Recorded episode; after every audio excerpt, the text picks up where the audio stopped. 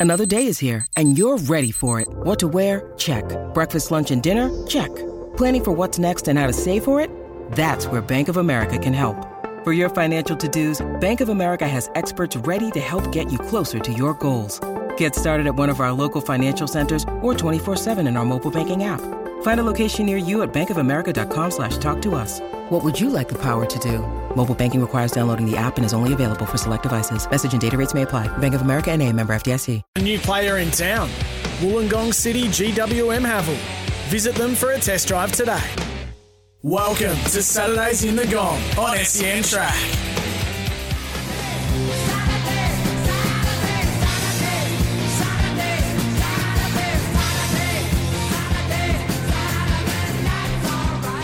Happy grand final weekend to you and all who sail with you. It's Saturday. We're live from Wollongong Golf Club. A picture postcard, perfect Wollongong Golf Club, which makes us Saturdays in the Gong, 1575 AM on SEN Track Illawarra, or for the first hour on 1170 in Sydney. Sandwiched in between the Saturday set with Mick Gannon and Nick Ashman. Hope you've done your form there. And the Mowers Club comes up at 9 o'clock. What a weekend we have coming. Tomorrow night, 7.30, Penrith and Brisbane, the grand final. We all knew we had to have the NRLW grand final tomorrow afternoon at 3.55. Newcastle up against the Gold Coast. This afternoon, AFL, Collingwood Flagpies up against Brisbane. We're going to let our producer, Dave, a mad Collingwood fan, loose later in the show. The NBL tips off uh, for the Illawarra Hawks tonight across the road here at uh, WIN Entertainment Centre. 8 pm, the Hawks up against the dreaded Sydney Kings, who are chasing a three-bit three beat uh, this season. Rugby Union, well, the Wallabies are playing someone on Monday. I can't remember. It Portugal. really. Portugal, is it? I don't know. Eddie Jones is looking for flights into to Tokyo. And racing, Kerry Parker chasing a Group 1 Epsom with superstar Hope in Your Heart around the $8 mark. Bang the gong, plenty more. This is Saturdays in the gong. I'm Tim Barrow. Joining me, Illawarra Mercury senior sports writer Mitch Jennings. Good morning, Jeno. Good morning. What a morning it is here. I just had one of the punters here at the uh, at the Gulfy say, "What a day for the race, the human race," and uh, can't argue. Absolutely picturesque. Nowhere else you'd rather be. It's absolutely serene here this morning. Thanks to our sponsors, to Avcon, specialising in industrial and response projects. Find Ryan Burke at the team at avconprojects.com.au. Impact Garage Doors, impacting homes for 20 years. And our employer, the Illawarra Mercury. Subscribe online today at illawarramercury.com.au. Righto, Geno, let's get stuck in. The NRL Grand Final. A little bit of Natalie Imbruglia, a little bit of torn in the Jennings household. Obviously, your father, Graham, played for Penrith.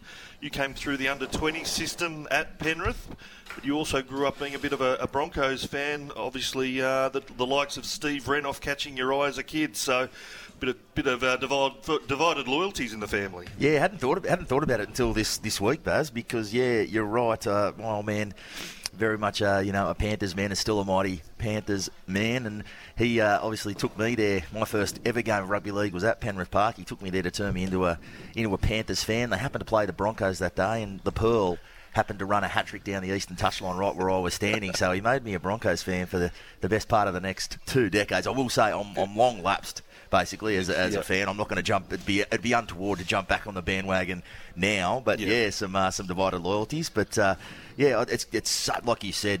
Torn is is the way you go when you pick it. I can't remember Baz the anticipation for just the. What, what strikes me about it is it's two sides at the peak of their powers, and obviously they've got some niggles, and Jarome is an obvious exception to this, but I can't remember two sides that seem to be coming in at the top of their game and peaking at the same time as far as fitness. They're not wounded. You know, from recent memory, you can just recall there's always been a side that's come in off a week off, and perhaps another side that you go, oh, they've had a couple of brutal games. Can Yes. they get back up again? But they've both come through, and one their their finals trajectory has been very similar. It hasn't been one that's taken a huge toll on either. So they're both coming in primed and just ready to peak on, on grand final day, and it's just a recipe for a belter. I can't wait. It could be one of the great grand be. finals. It, it really is a grand final. Probably six or eight weeks ago, maybe even a little bit longer, we sort of pegged that the Broncos were the one team that could possibly take Penrith down. Obviously, Reece Walsh is the man to watch. So I'm really intrigued to see how Penrith approach that defensively because Stephen Crichton, I think, is going to have a really big job to do there. Absolutely, I think I think the whole team has a job to do on on Reece Walsh. I, I've seen the comparisons start to come about Billy Slater in recent times, and he he's like that. Billy set a new standard, I think, in just his ability to be present everywhere in the game. He'd sweep from one side, then sweep back to the other. You couldn't keep him out of the game, and I think Reece Walsh is similar in that regard. So I think everyone from in Penrith from sideline to sideline is going to need to be on to, to limit his impact because it's just special. It's a special run of form he's in, and his ability was funny. We were talking about you know the speed that you have. I've never seen anyone with sideways speed quite like Reece Walsh. It's not just his ability in a straight straight line. He seems to, to swerve and gather speed as he skips across the park. Just so thrilling and enthralling to, to watch. And yeah, there'll be plenty of eyes on him, obviously, through the game uh, tomorrow night. Where do you think the benchmark sits for, for Brisbane? I mean, it, it's simplistic to break it down this way, but you know, to beat Penrith, you've got to be completing up around 80% or more. You've probably got to find four tries in the game, and you can't let the early stages slip. You can't be chasing the game. So, you know, the, the first probably 20 minutes, half an hour, or if they're getting to half time, and even if it's say 12 10 either way, Brisbane really have to be in the contest early, obviously, don't? Yeah, they do. And this is it's, it's a good question, Baz, and it's something that's you know got on my radar this week. And you know these things come out in, in grand final week. I, I, I'm, I don't really buy into this theory that the Broncos must have 20 plus offloads. To, to beat this Panthers side, and people saying, "Oh, you can't beat Penrith that way. You have to, you have to do it this way. You have to go out of the box." And I think that's something that Penrith with their dominance and the way you know they play and they're so methodical, they actually come out and they can bluff teams into thinking they need to do more than they do. They need to reinvent the wheel to beat them. And with sides with less of an arsenal than Brisbane, that's probably the case. You probably do have to find something, chance your arm, and hope for the bounce a little bit. Mm. I don't think this Brisbane side needs to do that. I know it was a very different stage of the season, but they beat Penrith in round one, offloading the ball four times. Mm. They had less possession. They lost every stat that night and snuck home by that one point. Now I know it's a very different stage of the season. They, they can't afford to be that behind in the in the numbers to win a grand final. But I don't buy this theory that they have to suddenly become the, the Harlem Globetrotters to get this done. I think it'll come down to whether they trust themselves and back themselves in the grind with Penrith. Yeah. And if it's going tough and it is going set for set and it's going to be a grind that goes into the back end. I think if Brisbane can back themselves in that, trust themselves in that, I think that's the key to victory. A lot of people have read have read a lot into Parramatta's sort of head-to-head success against Penrith in recent years and pointed to the offloads. Well, they had not they threw 19 offloads in the grand final, and they completed at 70% and got blown out. If you look at the teams that have beaten Penrith this year, Cowboys 84%, Parramatta when they won earlier in the year 85%, Tigers when they won in the wet there at Bathurst 90% completions. Completions and looking after the footy is the key to beating Penrith, not coming up with offloads. Now they, Brisbane might come out and, and throw 20 offloads and, and, win the game. You can't be afraid of offloading the ball, but coming in with a preconceived notion that you have to start, you know, being Sonny Bill Williams and yeah. start pulling these offloads out everywhere. It's a recipe for disaster. I think they need to get into the grind, trust themselves, back themselves in the grind, and I think they can. I think they can get it done. The forward packs match up really well.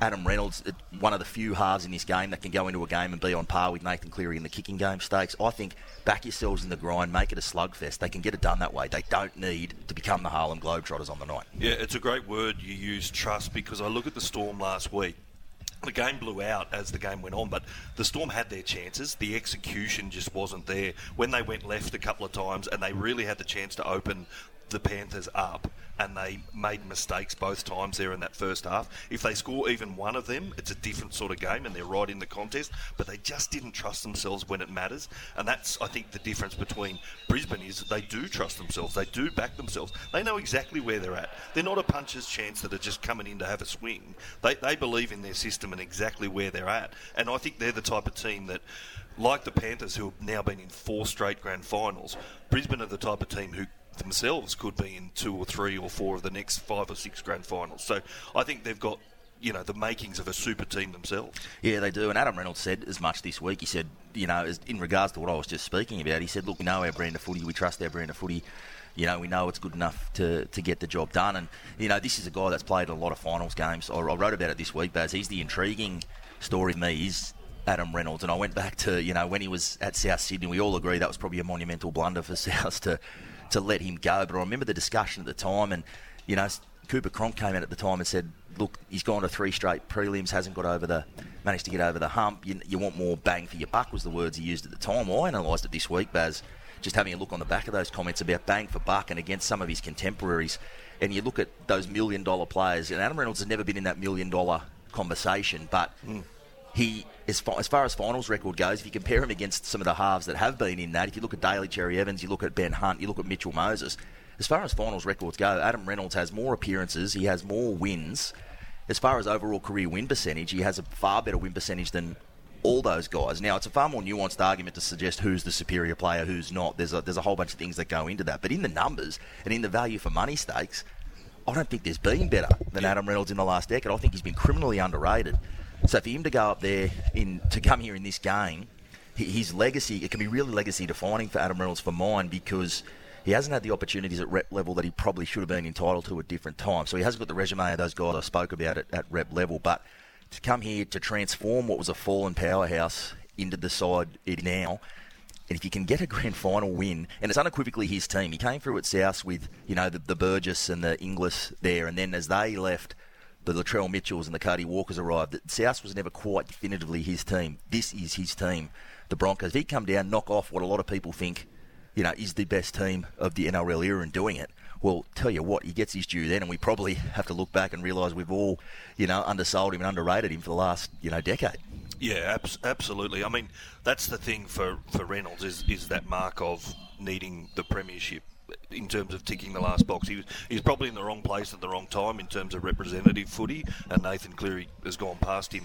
Um, you know, in, in terms of that representative level, even though New South Wales obviously lost the series this year. But Reynolds is the player who I don't know whether you can kick Penrith to death, but he's the type of player who will get in and you know kick early, make the, the Penrith forwards turn around and do a lot of work early. So yeah, exactly. And like I said, there's very few people that can go into a game against Penrith and have a, a kicking arsenal on par with Cleary. It's very similar in both regards, really. Luai has a sort of a short kicking game, as you know, but they're they're primary kickers and they do it from top to bottom. So he's like, like I said, it, he's got a far superior record to a lot of his contemporaries when it comes to finals games and big games. Uh, and it's hard, it's hard to get over the hump. And he, he won that one early in his career. Not the same because there was there was not a shred of an asterisk over his first premiership in 2014. He was a halfback young player, key cog in that. But almost that Jonathan Thurston effect. Remember we spoke to him. He had that premiership where he was, you know, parachuted in the week of when Steve Price had that injury with the Bulldogs, and yeah. then he did so much at Origin level and became he was an immortal with or without the premiership. Let's face it, four all that type of stuff. But it was that keystone moment, that grand final kick in the field goal, and having that premiership towards the back end of his career. That was what was going to be the last sort of legacy defining part you know, of, of his career. Adam Reynolds, I'm not saying he's in that echelon with, with Jonathan Thurston, but yeah, with all those factors going into it, it's there's so many strands of the Adam Reynolds story all sort of coming together in this grand final. So it's probably you talked about my, my divided loyalties and my torn loyalties. I'm not really, I don't really have a sentimental dog in this fight, but I'm slightly rooting for that Adam Reynolds story because it'd be great to see a guy like that sort of get his due in so many ways here at that the back end of what's just been such a, a great career. Yeah, absolutely. Well, going back to Crichton. I mean, he's he's off to the Dogs next year, and I'm hoping he has the, the same impact in a team that desperately needs a, a pick me up of uh, what was a pretty much disastrous year for the Dogs. But you know, he he's played both sides in terms of defending. Uh, he's a strike weapon who can can grab an intercept, which is going to trouble the, the Broncos in terms of their attacking patterns anyway. But he's also just such a great defensive player. So uh, the Broncos will probably be, have to be most mindful of him in terms of how their defensive structures match up. Yeah, absolutely. He's fantastic on both sides of the ball, Stephen Crichton, and he's you know like you said, he can play both sides. There's there's very little, there's nothing he doesn't doesn't have in his arsenal, and you know grand finals are won on defence, particularly in that edge. And like you, you mentioned earlier on, they're going to have to do a job on on Reece Walsh and, and really that that sweeping line that he likes to run on that side. It's going to be very difficult to to handle. So he's going to have a, a job to do. The centre matchup is, is fantastic, really, on both sides of the park. You know, and I, I think Herbie Farnworth, how yeah, good's he going? Well, exactly. I mean, and would you have thought coming into the year, there's so many good centres in the competition. Would you have thought he'd have moved into that centre of the year top echelon status? I didn't. I can say that as much as he'd come off that World Cup with England and mm. was certainly coming along. He's got that bit of an injury cloud, but apparently, I think it's just uh, all precautionary. He's going to be okay. So yeah, the, the, battle there. There's battles all across the park. You look at. I mean, I'm salivating at the thought of um, Flegler and Haas against Leota and Fisher Harris, and obviously the big one. If you're looking at the head-to-head matchups, you know Carrigan and, and Yeo can go a long way to it. I think. I think if either side wins, I think the lock forward will probably be yep. the Clive Churchill medalist, whichever way you know that that coin falls. So very interesting. But it, it, what I was also thinking about was this Broncos side. You talk about grand final experience and everything else. Those guys, Flegler, Carrigan, you know, Capewell to a degree, Walsh, they've come up against these Penrith guys, Yeo, Cleary, these sorts of guys at origin level and given them a bit of a bath in recent times. So I don't think they're going daunted by that either. A lot of origin experience, big game experience.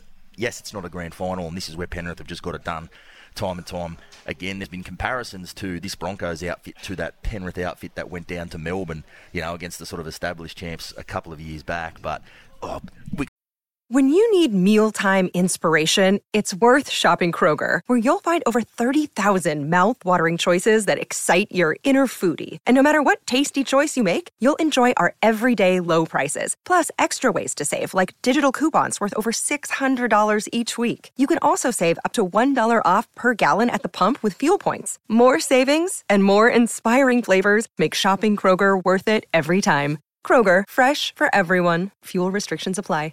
With threats to our nation waiting around every corner, adaptability is more important than ever. When conditions change without notice, quick strategic thinking is crucial. And with obstacles consistently impending, determination is essential in overcoming them. It's this willingness, decisiveness, and resilience that sets Marines apart. With our fighting spirit, we don't just fight battles, we win them. Marines are the constant our nation counts on to fight the unknown. And through adaptable problem solving, we do just that.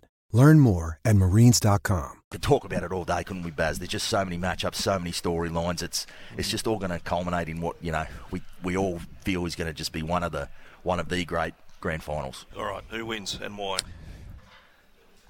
I'm going the Broncos. I'm going to go the upset. I think it's their time. I think it's Adam Reynolds' time, as I said.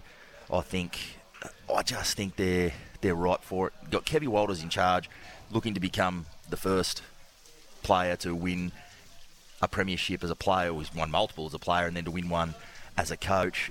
He knows how to navigate this week. So I'm leaning the upset. I, I, there's every reason to, to, tip Penrith, but I think I'm going to go the upset. I'm going to go Brisbane by four. Uh, Pat Carrigan, Clive Churchill medal. I'm going to say Penrith by six or eight, only because I think it's going to be an absolutely epic contest. But Brisbane are more likely to make a mistake when it matters, and I just think Penrith are just going to build and build and build that pressure, and there'll be a moment when it really counts. I just just feel like Penrith are more likely to take advantage of it. It should be an absolute belter. Uh, we're going to go to a break, but afterwards we're going to be talking NRLW Grand Final with Women's Rugby League legend and commentator Tasha Gale. There's a new player in town, Wollongong City GWM Haval. Visit them for a test drive today. You're listening to Saturdays in the Gong on SEN Track.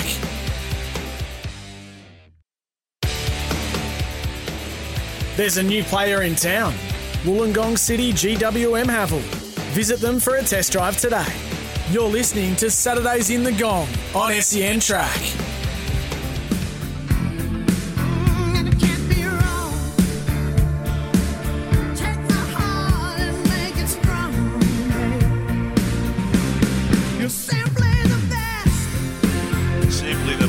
Saturday morning. Doesn't get any like better. That Doesn't get any fire better. you up on grand final weekend. Speaking of the best, we've got Fox Sports commentator and Women's Rugby League legend Tasha Gale on the phone. We're going to talk the NRLW grand final tomorrow afternoon, the Knights and the Titans. Good morning to you, Tasha. Good morning, gentlemen. How are we this morning? Brilliant. We're here at the Wollongong Golf Club. It's an absolute picture perfect day here. We're so excited for grand final weekend. Uh, it's an exciting NRLW grand final. Obviously, the Knights march in chasing another premiership and uh, probably reasonably firm favourites. But gee, the Titans weren't they impressive last week? They were so impressive. They're hitting form right at the right time. Look, the Knights go in as heavy favourites and deserved deservedly so. But, uh, gentlemen, can I get in early and tip an upset? Oh. Yeah, absolutely, you can, Tasha. And I'll tell you what, I'm with you. I'm with you. I think the Titans this year have made a habit of winning tough. I think, especially since Karyn Murphy, such a thoroughly deserved Coach of the Year, that call of Lauren Brown to halfback, and that decision coming a little bit at the expense of one of the marquee recruits in Taliah Fuimaono. It's a big call to make, but it's got them where they are. Their, their ability to win tight ones. Do you think that's the key, Tash? Do you think it'll be the Titans will need to make sure they're in the contest, but if they give themselves a chance late, there it becomes an even money game? Absolutely. I think that both teams are very good. They've got very good uh, defensive records, but the Titans, they kept the best attacking team in the NRLW competition. They kept them to zero last week. And we all know that defence wins games, but geez, they, they really were in the grind. They, they showed like true grit, and I think the heat uh, in tomorrow, it's supposed to be like 30 odd degrees. Yep. The um, the heat may well take its toll a little bit. I have not seen the uh, the two prop forwards, Shannon Mato and Jessika Elliston, so fit. They are the fittest they've ever, ever been. And I think they'll endure those sort of conditions. You add Georgia Hale, who averages the most tackles per game, locking up the middle. It'll be a grind up the middle, but that's what I think will get them over the line in the end. I'm with you on that as well, Tasha. I think Jessika Elliston and uh, Shannon Mato. Shannon Mato for mine, she's up there alongside Millie Boyle. I think she's moved up into that echelon as far as being, you know, one of the, the top handful of, of front rowers in the competition as a one-two punch. Probably not too dissimilar to Fisher Harris and, and Moses Leota for, for Penrith. Georgia Hale, key of that lock forward battle with Hannah Southwell. It's a bit like the men's grand final as far as there's matchups all across the park. You know, Varney Politi and Tamika Upton at the back. If you had to pinpoint, you know, a, a key matchup, Tasha, what excites you in, in the head-to-head stakes in this one?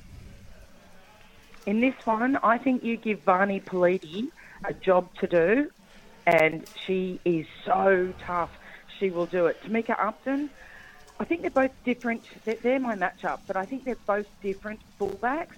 Like Varney Politi will just run right over the top of you. Very smart, knows where to position herself.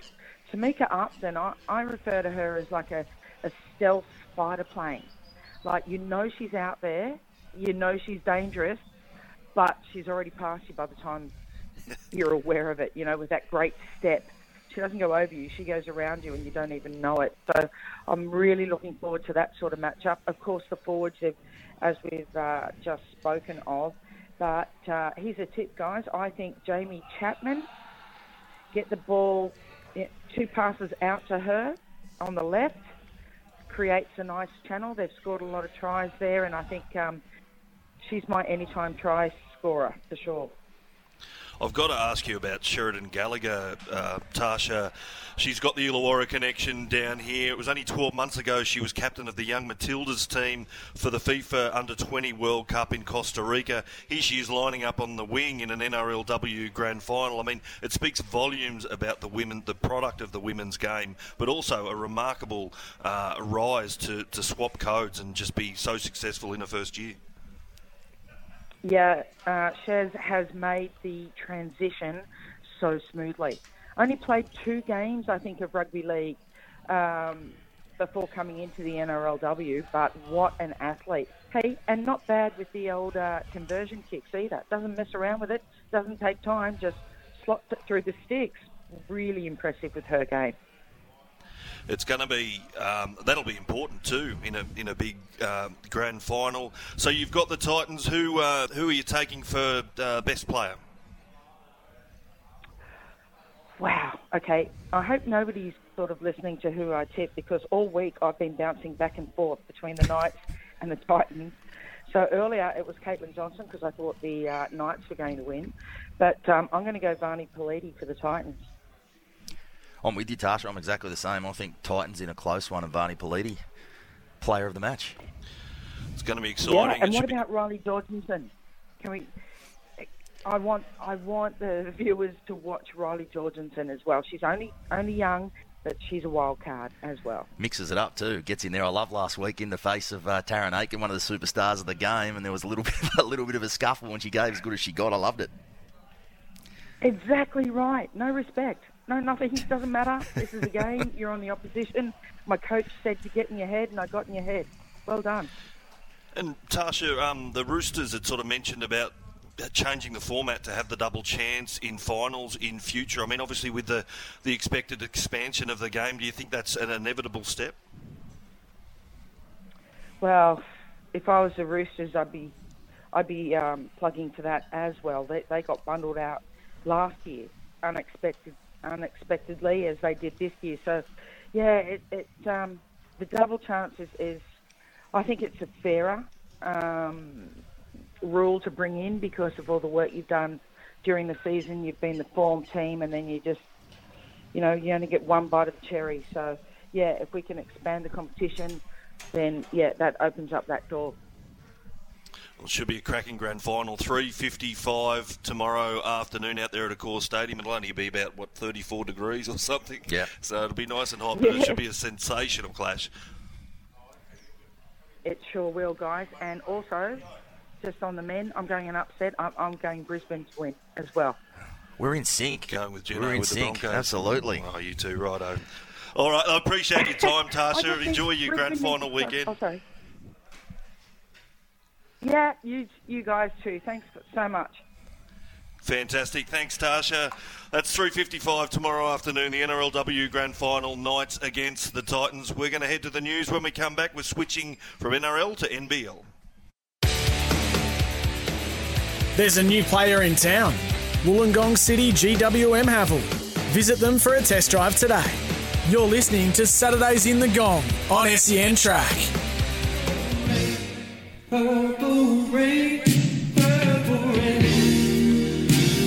back Saturdays in the Gong. It might be the grand finale for NRL, but it's just tipping off for the National Basketball League. The Illawarra Hawks take on the Sydney Kings tonight, 8 o'clock at Win Entertainment Centre. And as Saturdays in the Gong, we're going behind enemy lines right now because we've got Sydney Kings owner Paul Smith on the line. Good morning, Paul.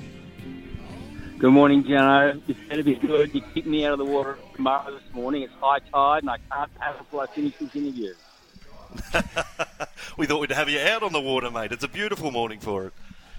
It's a stunning morning. I'm, I'm getting sunburned standing talking to you blokes, but uh, that's good. Now it's good to talk to you. It's uh, I'm the forward advance party for the Sydney Kings today. I'm checking behind enemy lines, definitely.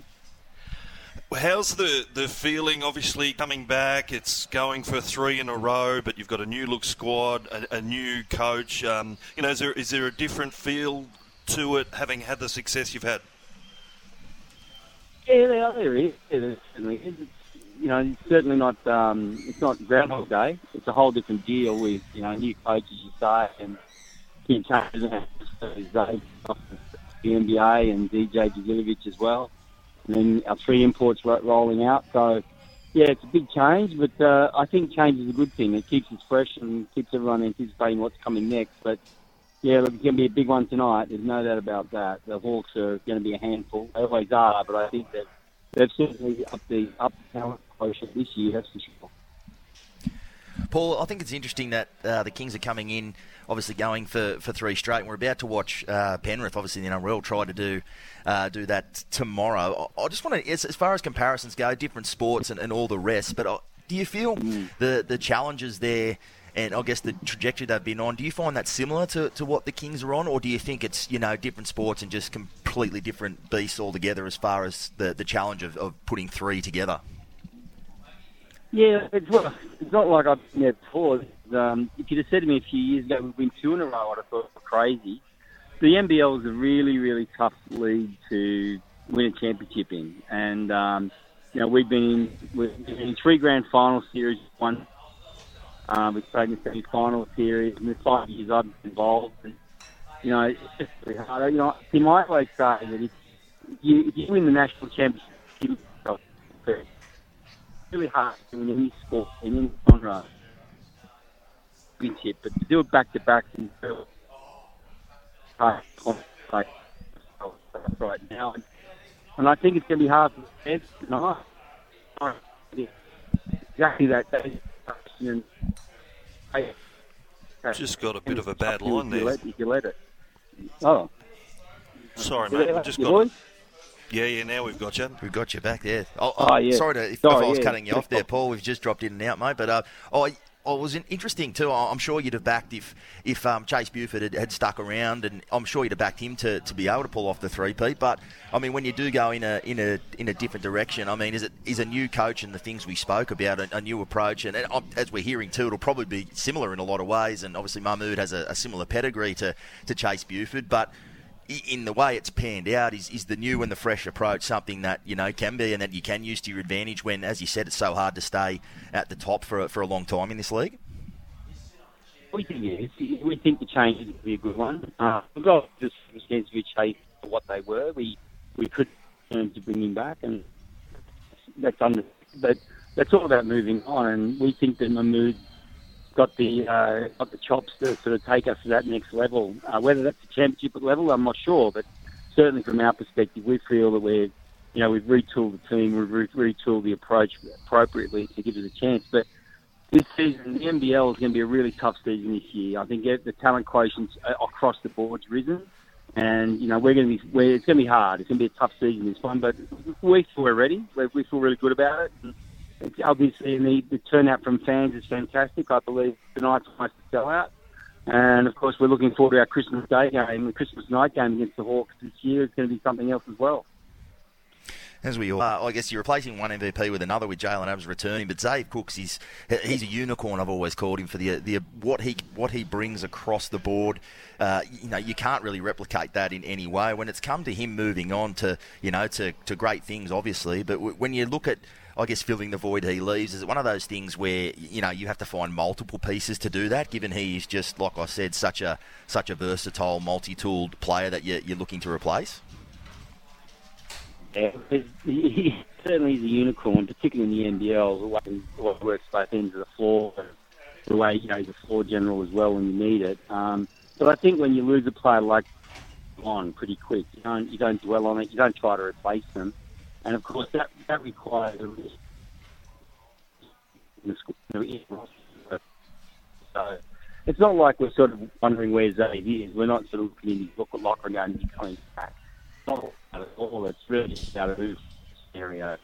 Uh, look, what other than as a, as a basketballer, extraordinary, believable person, and, and, and I've got to ask you as well, Paul. I know you're coming up, like you said, the Hawks are going to produce something else. Now, I know it's um, obviously a rival camp and the arch rival camp, but I mean, the Jacob and, and, the Hawks last year probably won a lot of praise for you know what they were able to produce under man. There was that absolute epic they had uh, against you guys up there at the Kingdom uh, last year as well. But what have you made as, as you're coming up against them to, to, tip off the season? What have you made of what the Hawks have done, the recruitment, and I guess you know what type of uh, prospect they're going to be? And what you've said obviously is a very, very probably going to be a much tougher uh, across the board league this year. Yeah, well, hats off to Jacob the whole side to that would no, I think we've I think we've half lost you there again, Paul. Sorry, mate. Did you?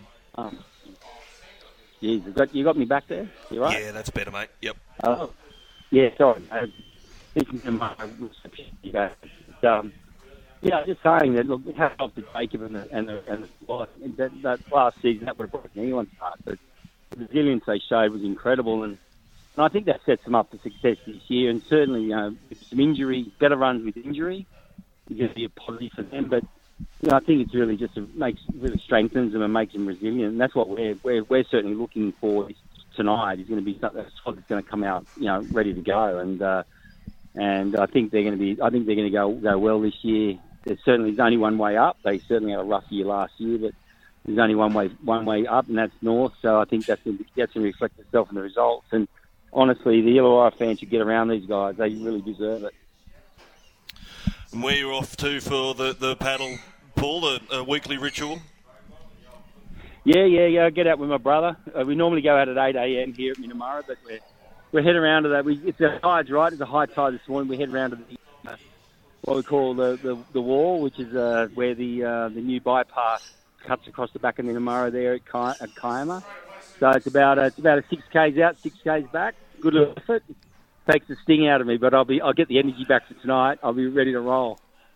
No doubt he'll be no doubt doing so in the King Gong hat. I can imagine, or at least that's what will be donned later on. And I hope we see a good shirt, Paul. You've, you've always you always bring it in that regard. You're a bit like the Kings. You're just a, a consistent performer in the shirt stakes. Have you got one of them lined up? You got something new for us there? Uh, I've, I've bringing out an oldie and a goalie. I'm dusting off the championship shirt. I just Oh, want to course. annoy the locals down here. I want to give it to I want to give it to the scumbags. You beauty.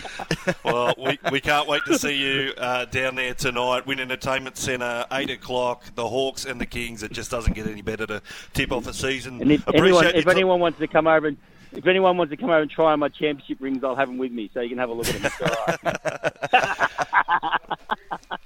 It's. Appreciate your time, mate, and also the first home game next Sunday, Sunday the 8th of October, the Kings up against Adelaide for our 1170 listeners. Appreciate your time, mate. All the best for the season, and All right. look forward to having you back on the show during the year.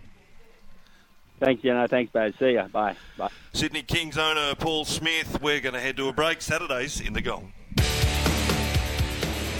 There's a new player in town. Wollongong City GWM Haval. Visit them for a test drive today. You're listening to Saturdays in the Gong on SEN Track.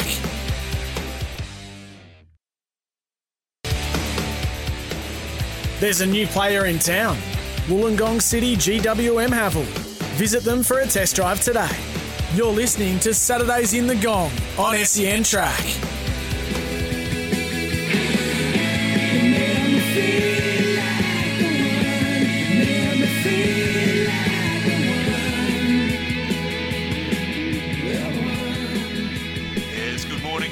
Saturdays in the Gong live from Wollongong Golf Club. Tim Barrow, Mitch Jennings.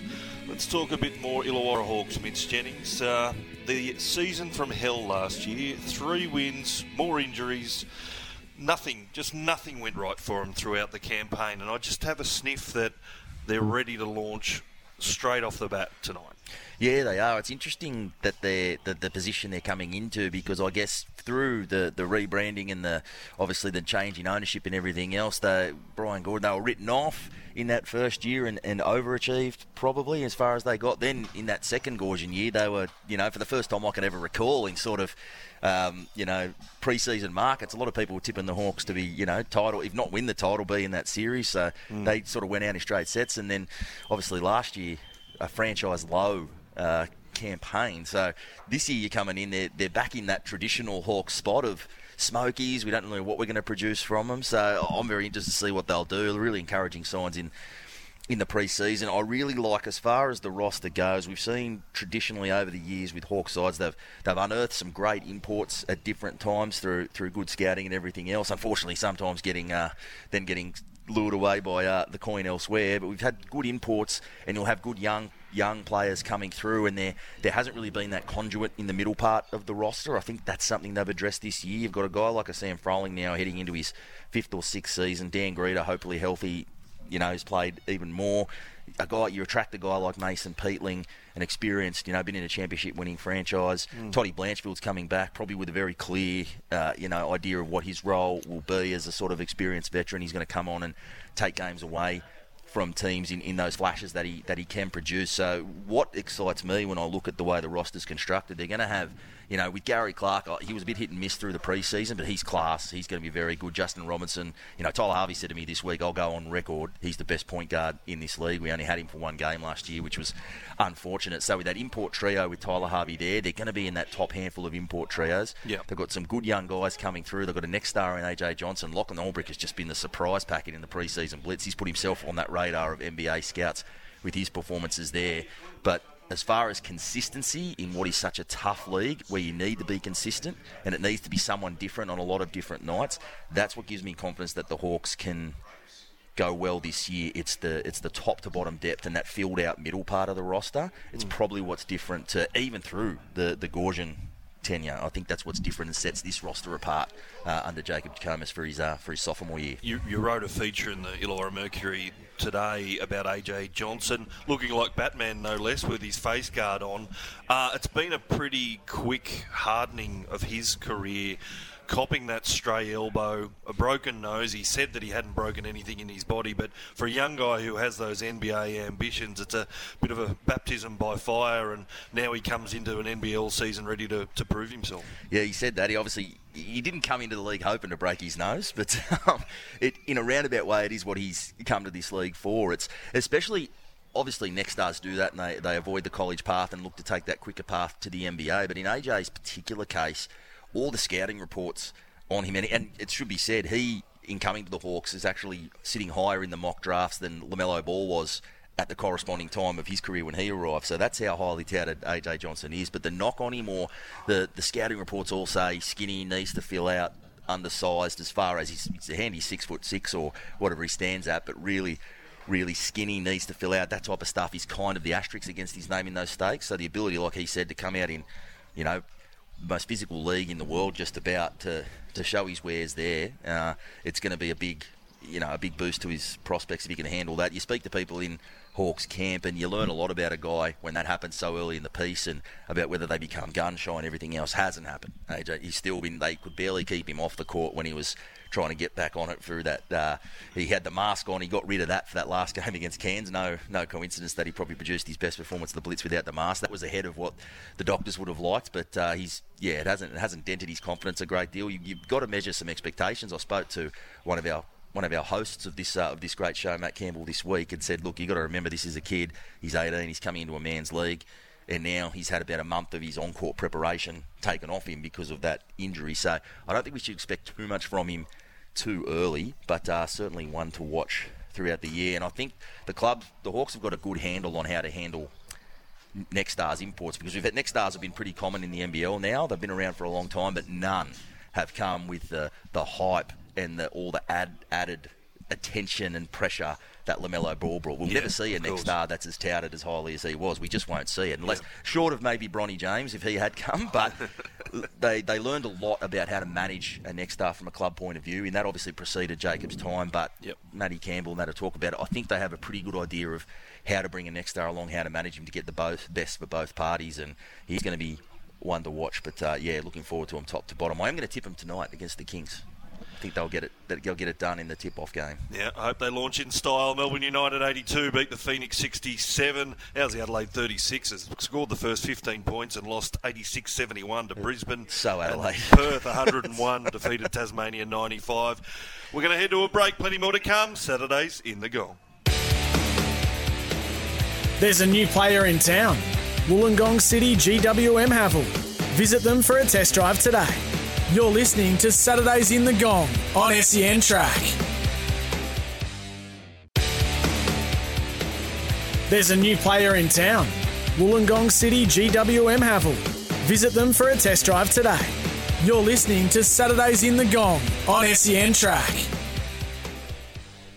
Mitch Jennings, who are you more excited by in the grand final entertainment wars? The aging kiss in the AFL this afternoon up against the Tina Turner tribute show tomorrow. Mate, ordinarily, I'd be absolutely all over Kiss no matter what. I love Kiss. I'm a, out of the Steve Mascord school of loving Kiss. So I'd ordinarily say that, but I just think in the circumstances, we lost Tina this year, the tribute show. I think I'm going to be more, slightly more excited about. Uh, about the Tina Turner tribute show. I hope it's better than the one I did when they brought Slash out a couple of years back, and we got a section of the a section of the uh, Sweet Child of Mine solo, and then a thing, and then it was done. So Yeah. I think they've done better in recent years. I- I'd say Cold Chisel every year, Baz, and I'd be perfectly happy. But in answer to your question, in unique circumstances, I'm all about the Tina Turner tribute show.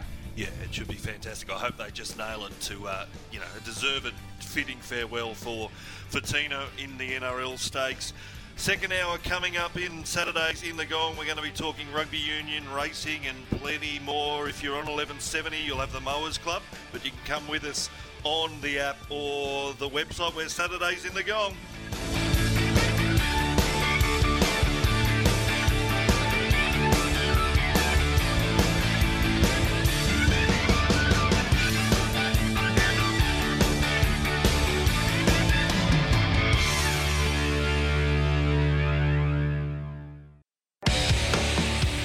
There's a new player in town.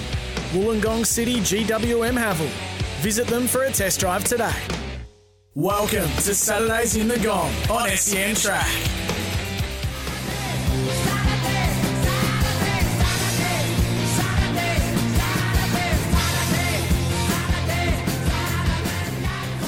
Yeah, Saturdays in the gong. A change of pace here this morning amid all the excitement of AFL and NRL Grand Final week.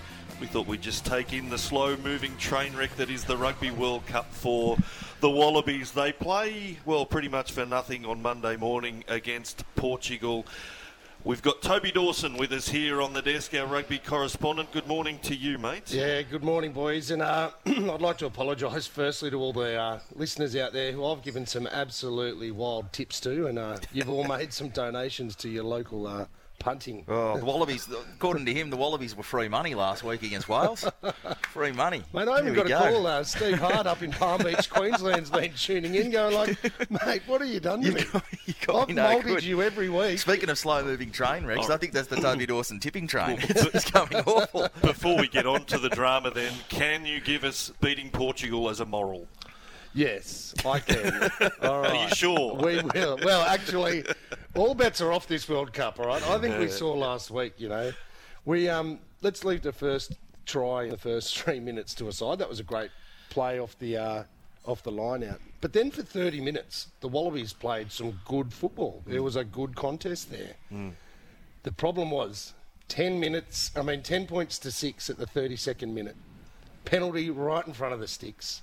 You take that kick, you are 10-9, and you're within, you know, spitting distance of taking the lead. Yep. The momentum's in your favour. You get the ball back, you go again. You might score a try. You might get another penalty. Either way, you've got that momentum. You're in front going into half time. This is where the lack of experience on the field came uh, into play. We've got the momentum. We'll go for that kick for touch, uh, which, if you look at it from a risk risk assessment level, the, the risk is high. You know, you got to con- compete the line out. you've got to have the line out, throw straight. you've got to have them all over the line. You've got to make sure there's a lot of things that have to go to get those points. So we go for the line. we uh, go for a wonderful line out move where all but Dave Porecki, the hooker, fell onto the ground and tripped over each other, um, which summed up the rest of the night. Wales kicked the ball down. They just belted the skin off it to get it out, get it out of their 22. They ended up with the ball rolling onto the touchline within our 22. So they get the 50-22. They get the throwback. Momentum has completely swung. It has completely rattled the cages mentally of the Wallabies, I believe and that is where the train wreck went from being a slow moving one to a fast. It was the Japanese bullet train. Yeah, I was going to say. Dem- demolition is, of the is, Wallabies. is Eddie on the Japanese bullet train? Is that where he's headed? Apparently, he's the conductor. If you think listen to he's Tom on the- Decent, right? I think he's on the Japanese bullet train. Well, that highlight's only best served with the Benny Hill theme song in the uh, in the, the background. Let's get to Eddie. I mean, my take this whole campaign was that his selections were built around the next World Cup, and we've discussed this before, but. I just felt like, okay, he's going to have a swing, and of course he's going to say the right things about this World Cup because you can't write him off. You can't be a coach who says, look, we're building for the long term. So things have fallen apart. It hasn't gone well, but the whole thing still can stand up at the fact that look, we're building a squad for four years' time. That's the whole point of Eddie Jones's contract for going towards another World Cup. But as it is, and Tom Decent from the Sydney Morning Herald wrote the story about the meeting that he had, the Zoom meeting with Japanese rugby, and potentially getting out after this World Cup. So this undermines the whole premise that Eddie Jones now has basically said it's all too hard, and his denials weren't particularly strong. I mean, you know, he was asked about it in press conferences, but it wasn't all that emphatic about that it actually happened. And Tom Decent, who, you know, as a reporter, he's backed himself up and said it's 100% correct. So, what do Australian rugby do next? Because right now they don't seem to be doing much of anything. well, apart from throwing some more cash at uh, Crichton to come across and cross codes. Yes, yeah. we'll get to that in a sec. But I think you're completely right there, Baz. We, um, when Eddie Jones came back to run a headline, you know, he did that launch at um, his old his old school, you know, in the eastern suburbs, talking about that connection to grassroots. Everything that happened, that was discussed when Eddie came in, has happened. You know, he's made big bold changes. He's planning for that 2027 World Cup. Look, the results probably were highly likely that we were going to lose to Fiji, that we were going to lose to Wales when you you know look at it. Um, because we were building for that next World Cup on home soil, just as the French did. The French did this in 2019 at Japan. Eyes on this year's World Cup. We want to be red hot. Let's put in the young spuds, give them that World Cup experience so that when we're at home soil, we'll be really competitive. And they are. So it's working. I think the demolition against Wales um, is what's probably the most concerning because it shows the lack of experience. And I think if you had your Michael Hoopers and Quade Coopers in that squad, that older head that would have taken the points, you know, that older couple of heads that calm the boys when things get a bit tough and show them the way through, I think that the rugby community would have been somewhat appeased. I also think the results would have been a bit different. We saw the same thing against Fiji. Just bad decision making, bad execution because of the inexperience of the side. It's a young side. So a couple of older heads, I think, might have just been the missing ingredients in good old Eddie in Eddie's chance. Now, with the Japanese Rugby World Cup, Tom um, Japanese rugby side, Tom Decent has come out.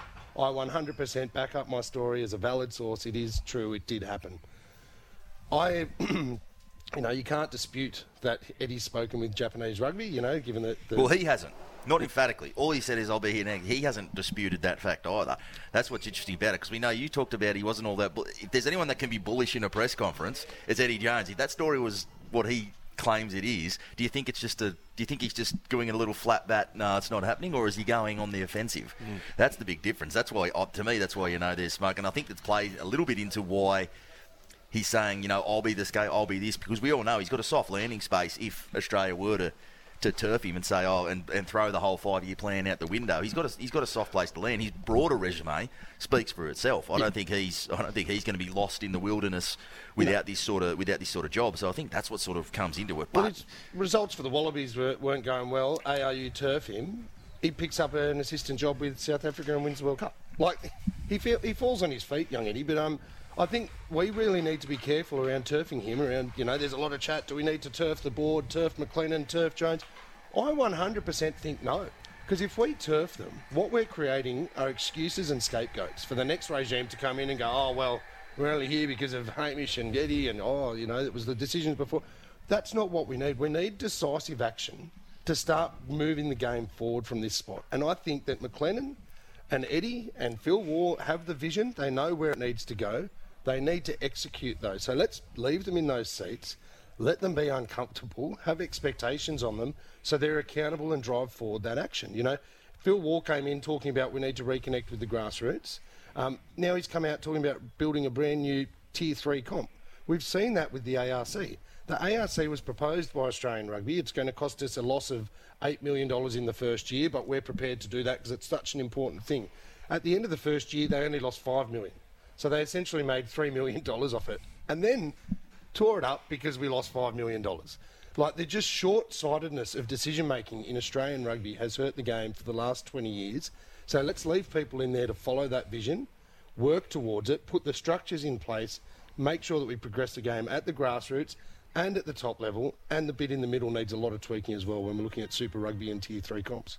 Oh, it's interesting. I look at it, and Iain Payten from the from the Herald had a story. I think it was uh, yesterday or the day before, and he was sort of mentioning that. Um, that, that game all the way back in 2015 when the Wallabies got home against Scotland in the quarterfinals when they got you know Scott were dudded on on a bad call and that snuck them through and uh, uh, well I think that's part of part of what rugby's problem is being in a, in a four year World Cup cycle.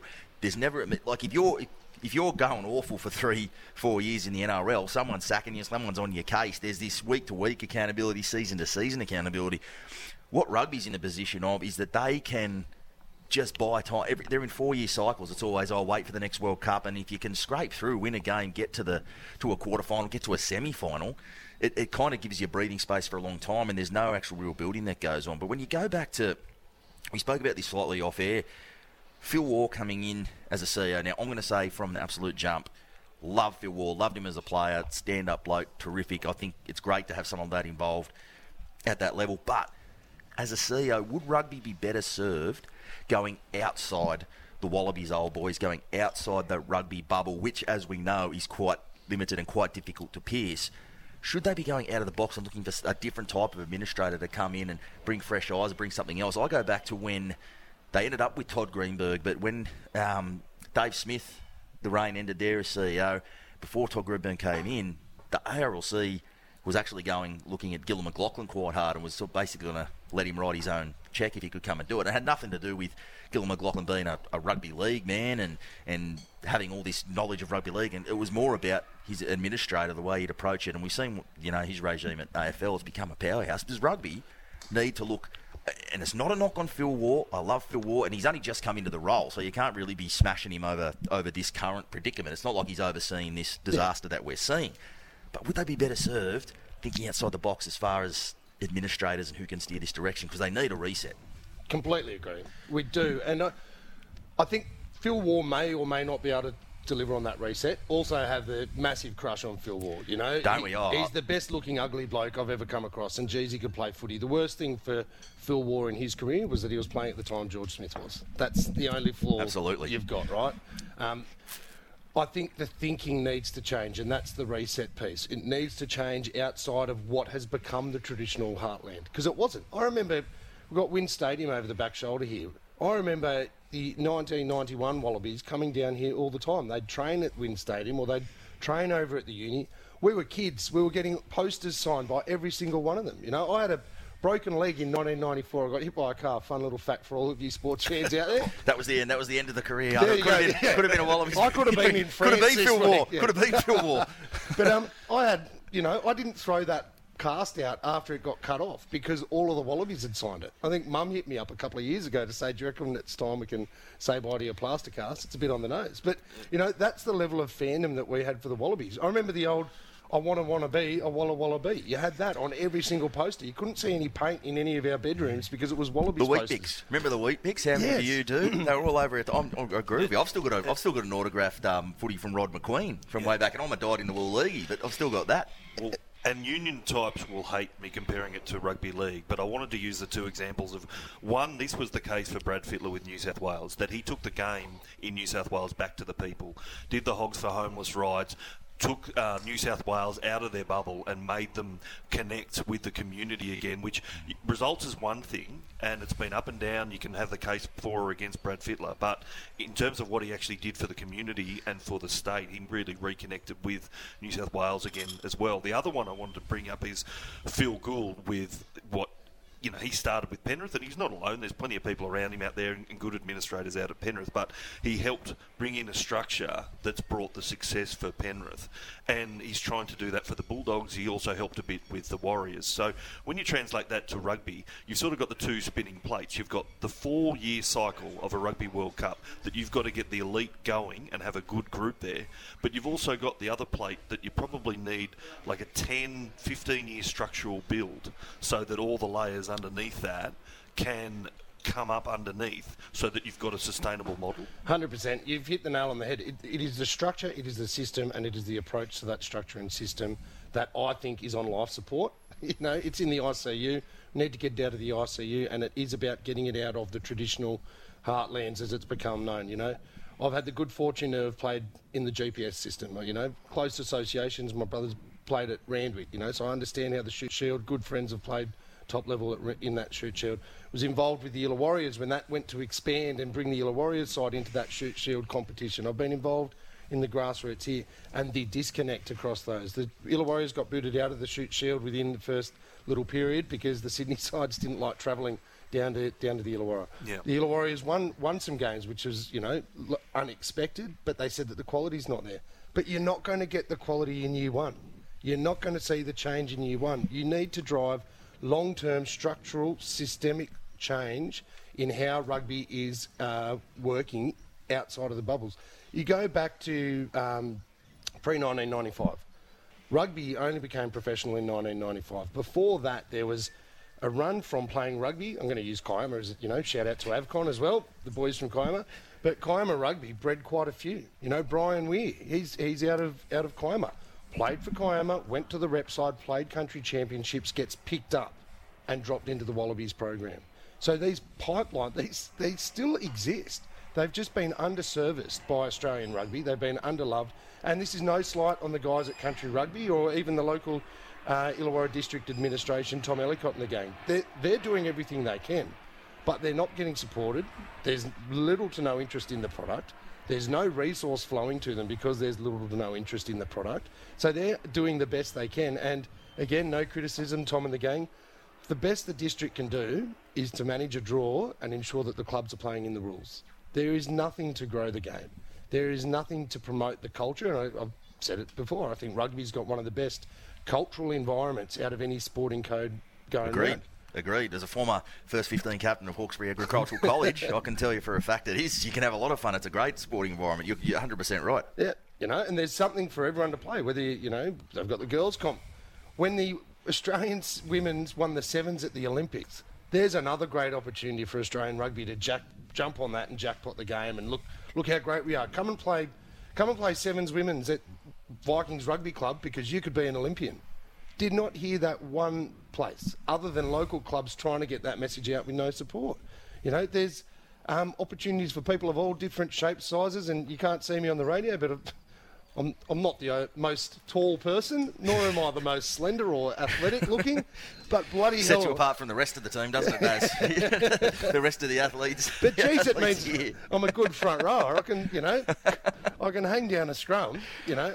Um, but there's also the fast, good-looking guys that have lots of lovely mirrors and hairstyles. Jump out on the wing. You don't need to get tackled if you're quick enough. No, Um, never. I've even seen them get tackled. I, you, oh, you're 100% right about the, the grassroots, and that's what I hear. That's what we've heard so much in the wash up to this. We hear grassroots and everything else, but I still go back to the fact that you've got to fix the wallabies, and you've got to fix the wallabies quick because we can't hang around and have we can't hang around.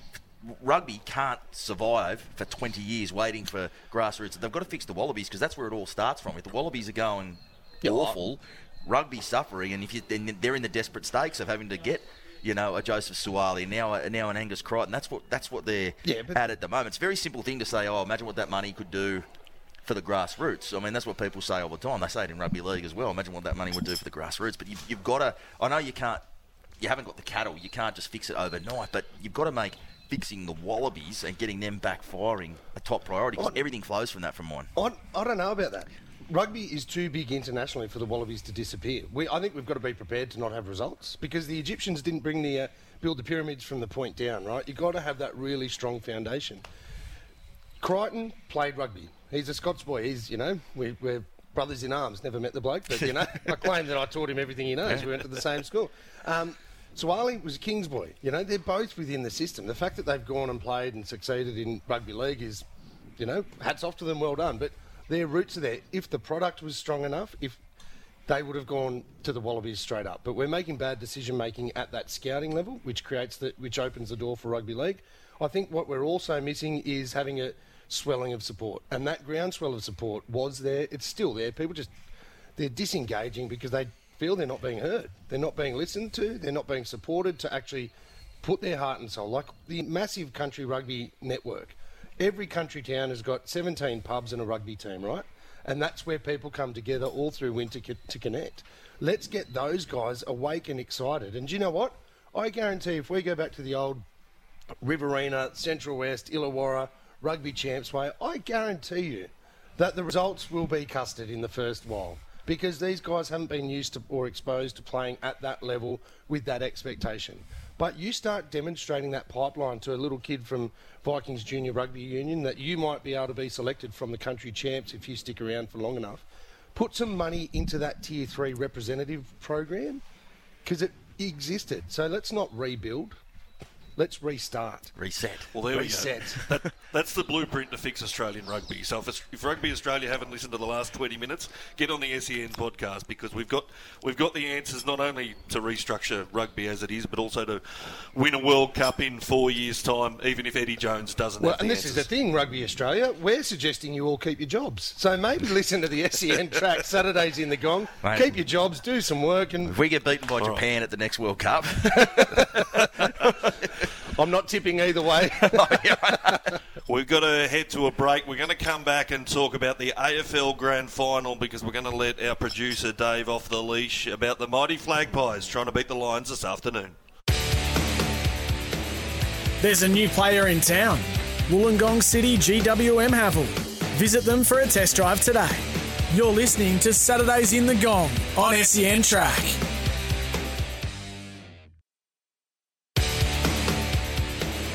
There's a new player in town. Wollongong City GWM Haval. Visit them for a test drive today. You're listening to Saturdays in the Gong on SEN Track. Lots of room out here for Josh Daicos. Brilliantly worked. If this is a mark, that's the game. 12 seconds left. Listen to this noise. Collingwood are into the grand final.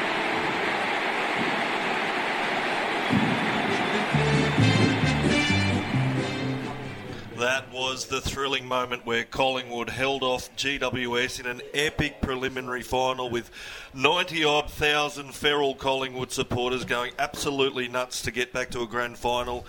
And speaking of a Flag Pies fan himself, Dave Anderson, our producer, he's been talking up their chances all year, and here you are on the big stage, Dave.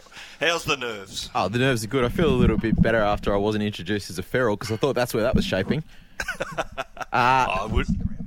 Nerves are I all wouldn't right. do that. Thank you, mate. I appreciate that. No, nerves are all right. I've um, I've had a lot of people uh, obviously reaching out through the week, just wanting to sink the boots in nice and early. Um, are you? I just wanted to ask you really quickly, Baz. Are you a big fan of The Sopranos and those sort of like Italian mob shows and things like that? I am. You are. I can tell you that absolutely. Yeah. Oh, huge, huge Sopranos man. Well, I absolutely. reckon, I reckon Tim Barrow is too because he sent me the journalistic equivalent of a horse head in the bed by just sending me through articles from the 2018 grand final throughout the week as well, unprompted. So, Well, it's my only connection to this season because the Eagles have been absolutely legless this year. But the reference to that column was a column I wrote before the grand final in 18 where. Uh, my wife turned to me after Collingwood won their preliminary final and said, "Gee, I hate Collingwood," and that was the whole premise to uh, the column. Obviously, we got you there. You've been haunted uh, by that probably ever since. But gee, this is, could be an absolute cracker of a grand final. I mean, you've got Steele Sidebottom at 32, Scott Pendlebury at 35. You know, players like De Goey and Maynard were part of that grand final.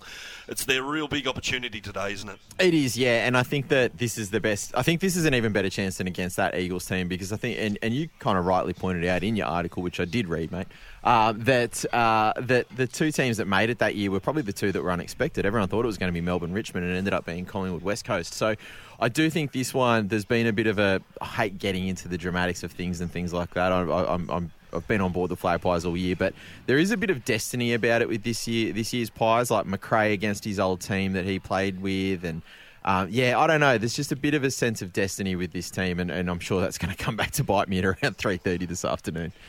Destiny. That's never gone wrong for anybody. No, I know, I know. I, I, I, I can hear Collingwood supporters all over the place just groaning when I say that. But it has felt like they have, since round one, they wanted to prove everyone wrong. And, you know, last year was a fluke and all that sort of stuff. They clearly saw all that. And they've, um, you know, they've been pretty, pretty driven this year. I haven't seen a Collingwood team like this with this sort of like singular determination before. Put it that way. Frampton comes in at the expense of Lipinski in the back line. Uh, the lines of time there run really well, but obviously don't have the great record. I'm not totally sold that that becomes such a big issue on grand final day because they kind of accuse the Eagles of the same thing with their structured football at the time. I just think it becomes a bit of a dogfight, and I mean, you know. To me, it's a game that's an, an even money bet, but I just feel like the big players for Collingwood will be standing up when they need to today. I agree. I think that um, you know, I think I do like that the Lions sort of got out in front of it early in the week and said, you know, it's just an oval. At the end of the day, we play on ovals every week. It's just another oval. And I mean, yeah, it's probably. I think the MCG account actually tweeted out that they were a little bit offended by that, but um, I, you know, it is true. And I, to your point though, I do think that the. Uh, the Collingwood big guns are, are primed. I think the the second half of Nick Daicos was very encouraging last week. Just to see a, a player of that caliber sort of shake off the rust in real time in a prelim, no less, uh, primes him for a big, big grand final. And look, if he if he gets going early, that leaves Jordan to go in nice and open. So I do think that one-two punch out of the midfield is going to have a big say in how the game uh, shakes out.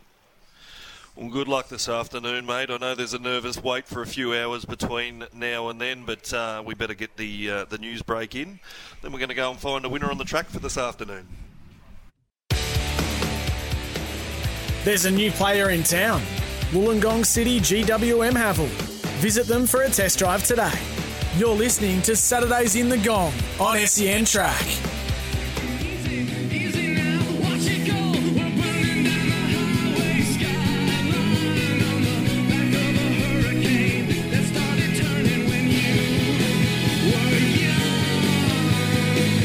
Saturdays in the gong. There's some hope in my heart this afternoon. Mitch Jennings, the Tab Epsom, the big one over a mile at Royal Randwick, and it's such an open field. Kerry Parker's, uh, the Kembla Grange trainers' horse has been pretty well back though in the field. Six dollars fifty as favourite at the moment. Come in.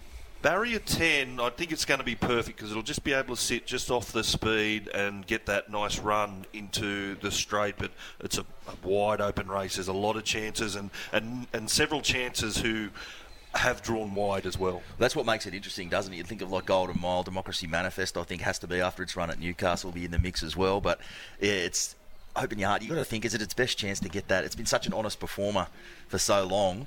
What do you think? What are you, are you backing it right in, Baz? Oh, it's coming in. It's coming into 650. So No, the Epsom's too cruel. Yeah, it Far is. too It is. It's one of the hardest races of the year to find a winner. it is, isn't it? Yeah, no. Well, I think yeah, I think you're right. There's going to be some really good runners up there today. I think Waller's you know in with a shot. Um, you know he's been training really well.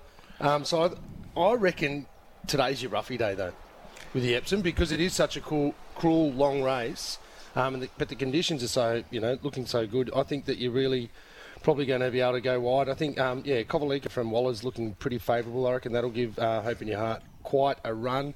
Um, but I'll be up there, boys. It's the Country Racing Association Day. Oh, you built it. Yeah, in the Grand Ballroom, I'll be putting on the bowl of fruit and looking schmick, representing the Illawarra Turf Club with Steve Keane and the gang. Yeah, yeah, nice. Yeah. Um, so it's going to be a great day up there. Conditions are mint. Uh, we just want Kerry to get the win. Have, have you done the ballroom, Jenna? No. Oh, No, I'm with the punters, mate. I'm not like I'm not like Lord Barrow, mate. I don't do any of that fancy stuff, mate. I'm amongst I'm amongst the Yeah. punters, mate. I'm a man of the people. Oh, mate, it is one of the great experiences up there in the ballroom. the the feed is as good as it gets.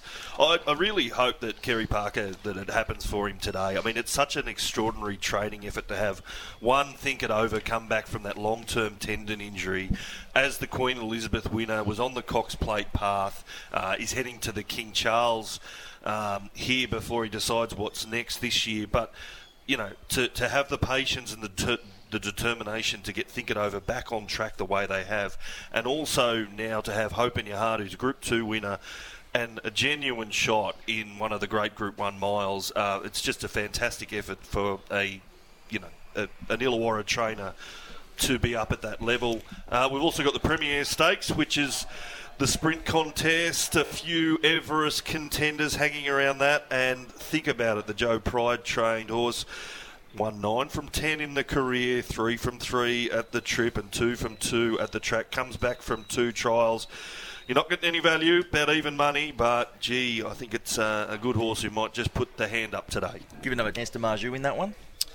Yeah, it's consistent, but I just feel like the generation's changing. That the a lot of the, the lost and runnings we've seen the retirement of Nature Strip and Eduardo, uh, lost and running, who I've been following for a long time, is a great horse. But I just feel like the next generation of top sprinter is coming through in what will be a really open Everest because of the likes of Giga Kick won't be there.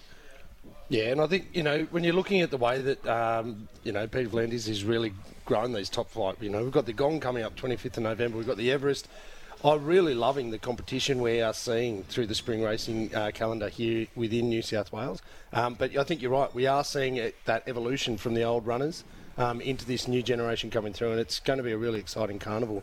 I'm going to be at the Everest actually amongst the, you know, it'll be my first my first Everest in the flesh, but I won't be in the ballroom. I can tell you that. I'll be out there. I'll be right up there in the in the peanut gallery. Mate. You'll have That's your where heels over your I'll be in the shoulders by yeah. race seven. I got no doubt. Singing Sweet Caroline at Sweet the, uh, Caroline. the rail. Yeah, absolutely. You got a tip elsewhere, Baz? Ah. Where are you going? You know, Epsom's going to be damn near impossible, isn't it? It's a tough race, Yeah. You've got these chances drawn wide. You've got to look elsewhere to get the, the ball running Mine- early.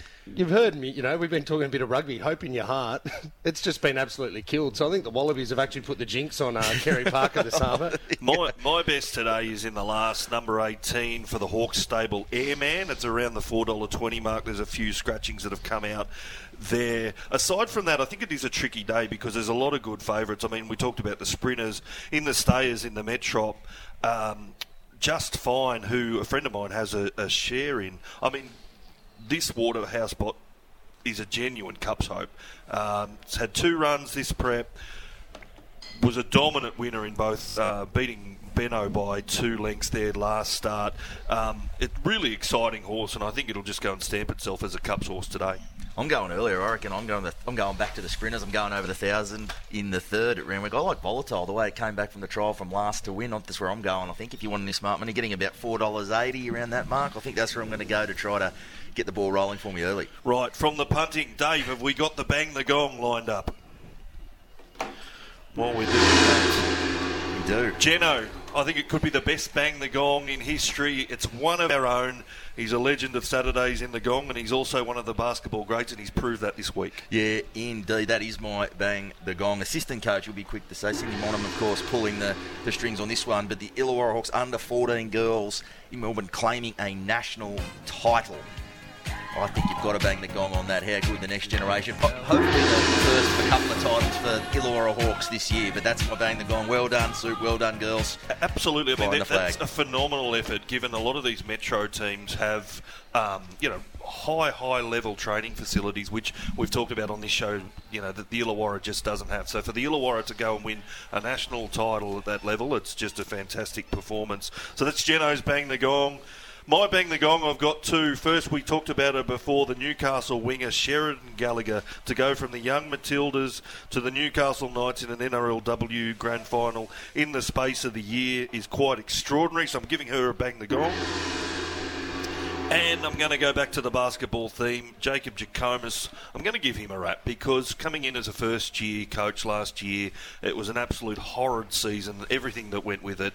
Um, you know, to, to have just the strength to be able to guide his way through that and now have a clean slate, a really, really good squad. And I hope they go out and prove a point there against the Kings tonight. Indeed. Sorry, actually on the way in, Baz. He's putting in a long shift because uh, as I was arriving pre-show, as I tend to do for all that you know professional preparation that I do pre-show, he was uh, he was there before me, heading towards the WEC. So that was at about. Oh, that was before eight o'clock, so he's, uh, he's Putting putting, in in, a twelve-hour plus, punching a twelve-hour plus ticket to get it done today. But yeah, I agree. Banging the gong, Jacob. I reckon he's going to have more luck this year. He has to. Good luck to the Hawks tonight. 8 o'clock at WIN Entertainment Centre. The Hawks and the Kings. What a great way to start the NBL season. We're going to head to a break. When we come back, we're going to have Pete, the perfect panel puncher from Putney's Random Fact. There's a new player in town. Wollongong City GWM Haval. Visit them for a test drive today. You're listening to Saturdays in the Gong on SEN Track. There's a new player in town. Wollongong City GWM Haval. Visit them for a test drive today. You're listening to Saturdays in the Gong on SEN Track.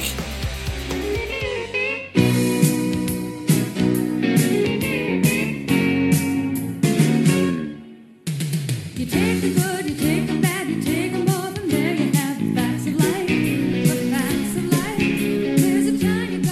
got The Facts of Life. Among our favourite segments here on Saturdays in the Gong is Pete, the perfect panel puncher from Putney's Random Facts. So this week we don't have Matty Russell's set of six. We don't have Matt Campbell on the desk. They're both abandoned us on grand final week. Been a breezy show though, hasn't it? It has been been quite breezy. solid without him. I've got to say. but we can always rely on Pete. What have you got for us, mate? Morning, Tim. Morning, Mitch. Uh, well, grand final week. So I've and we are celebrating Tina Turner. So I've scouted pretty wide. Um, had the research team working overtime, and I found a, a little Tina Turner obscure fact. Way back when, if you remember the band Creedence Clearwater Revival, Oh, do I remember? with John Fogerty and, and From the brother. radio this morning, I do. Uh, absolutely, and um, had a plethora of hit songs, one of which was Proud Mary.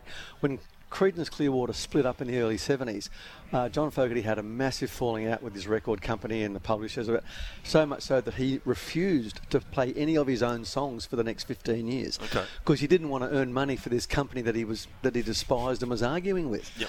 And then fast forward to 1987, we're in a small blues club in uh, in Los in uh, Hollywood, and a musician called Taj Mahal is playing there. A lot of you would never have heard of him. Um, and John Fogerty went to the gig and thought, I'm just going to sit on the side of the room here anonymously so no one can see me.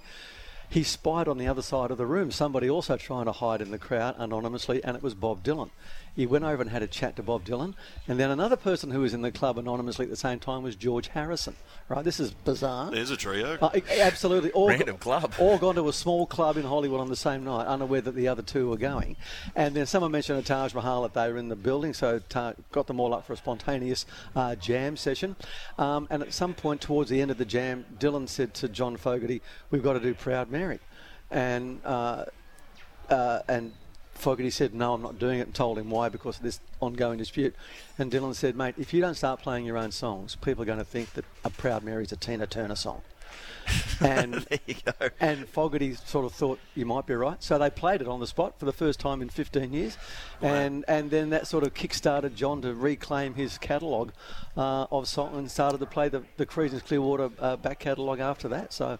Um, in, in order to reclaim his own music, almost. Extraordinary. Wou- Wouldn't you love to have been in that room? I know. Just one of the great experiences. And there is a very, I mean, before phones, before you know, you know, somebody had the, there was a project, a film camera there. Somebody actually did film snippets of it, uh, and there is a tiny weeny bit of audio. And after they played Proud Mary, uh, Fogerty said. Um, how do you like that, Tina? Or something, but said it good naturedly, you Yeah, know. yeah. And he said before he played it, he said, "I'm going to play this next song because Bob Dylan's asked me to." Well, we're going to see the best of Tina Turner's hits with the uh, the tribute um, before the game tomorrow. To get you in the mood for the NRL Grand Final, this is how Brisbane and Penrith qualified for the decider.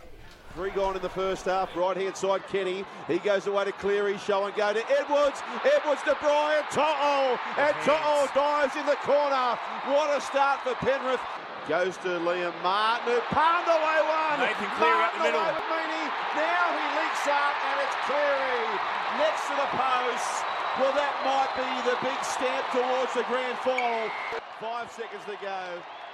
Penrith, you're off the grand final. Four in a row.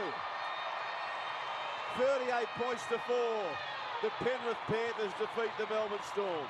They're half a metre out. Walters goes himself. The crowd erupts. Billy Walters has scored for the Brisbane Broncos. Here come the Broncos. Reynolds, Walsh, dummy. Reece Walsh Oh, almost forward. through. Picks out Cobbo. Play on the call. Uh, Cobbo on the inside to Jordan Riki, who sets off for the try line. Jordan Riki, he scores for Brisbane. I tell you what, boys, great play, but that was a mile forward back on the inside. Walsh, quick hands. Farnworth, Herbie Farnworth. He's got his second. Party time here tonight at the Cauldron.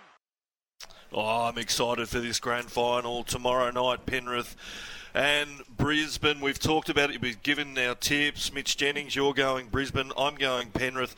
I'm going to lean towards, and I know centres don't win Clive Churchill medals, but I'm actually going to lean towards Stephen Crichton because I think if he can do a really big job, particularly on Reece Walsh on that side, um, and he might even pinch a couple of tries along the way if Penrith are going to win. So I reckon he can have a really big game. Yeah, you're right. You might get some value there because, as you said, centres don't often. Uh, win. I'm trying to remember the last one. Maybe Shaun Berrigan. He was playing. He spent half the game at hooker back in 2006. So yeah. got me home on a Clive Churchill medal punt. But you're right. And look, it's one of those situations, isn't it? Reece Walsh is in such superlative form. You almost become men of the match purely by limiting his opportunities and shutting him down if it can be done. So that just that says a lot about the probably the form that Reece Walsh is in. Uh, that uh, you know that could play, as you said, Stephen Crichton. He's, he has a rare ability, doesn't he, as a centre to to have influence on the on the impact of on the impact of games. It's, it's rare. Centres, it, in a lot of ways, it's a position that that has had that has gone away from being pivotal as it, as it once was. It's become it has become something of a you know you're an extra back row all the time. It's it's very important defensively. It's become a very defensive position, but so we don't see centres sort of in that frame, and certainly in that Clive Churchill medal frame, like you said. But Steve Crichton seems to be one who's uh, managed to sort of elevate himself uh, above that. Well, and he can score tries, he can save tries, and he can get an intercept. And I think that's really going to worry the Broncos because they will be conscious of that when they go out towards him. They're trying to attack the line. All right, we've got one more break left in us, and we'll be back to wrap it up Saturday. There's a new player in town. Wollongong City GWM Haval. Visit them for a test drive today. You're listening to Saturdays in the Gong on SEN Track.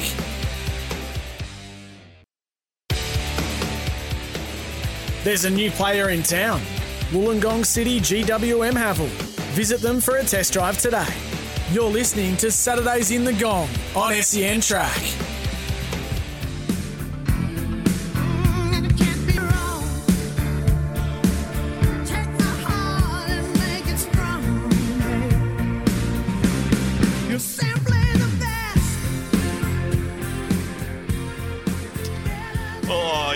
Yeah, a bit of Tina to get you excited about a grand final weekend. We're just speaking to Pete, the perfect panel puncher from Putney, and relating to uh, grand final records, well, Nathan Cleary can cement one of the great records with a third premiership in a row, but Pete, you've got a hell of a record yourself. Oh, I- I'm not sure if it's a record, Tim, but yes, this will be my 54th grand final um, that I've attended. So I went to the first one as a as a 10 year old, Mm. uh, and I've only missed the one since when it went to Queensland because of COVID. Otherwise, I've been to every one in Sydney. You're saying that's a Balmain premiership, which gave you Tigers for life, as much as That's it's a struggle these days. It is, absolutely it is, but it was a wonderful way to start. Yeah. Beating the unbeatable South Sydney. It's funny, the first grand final. You I peaked could- early, didn't you? That's you think about it. If you go, that's how it went. It's funny though, like the first grand final I remember was '88, and when the Bulldogs beat the Tigers in the grand Mm. final, and I actually wasn't trying to tie that together, but now I have. Mm. Um, and that, that just had me locked in because the Mortimers and the Brentnalls were from Wagga, and I grew up in Wagga, so that was it.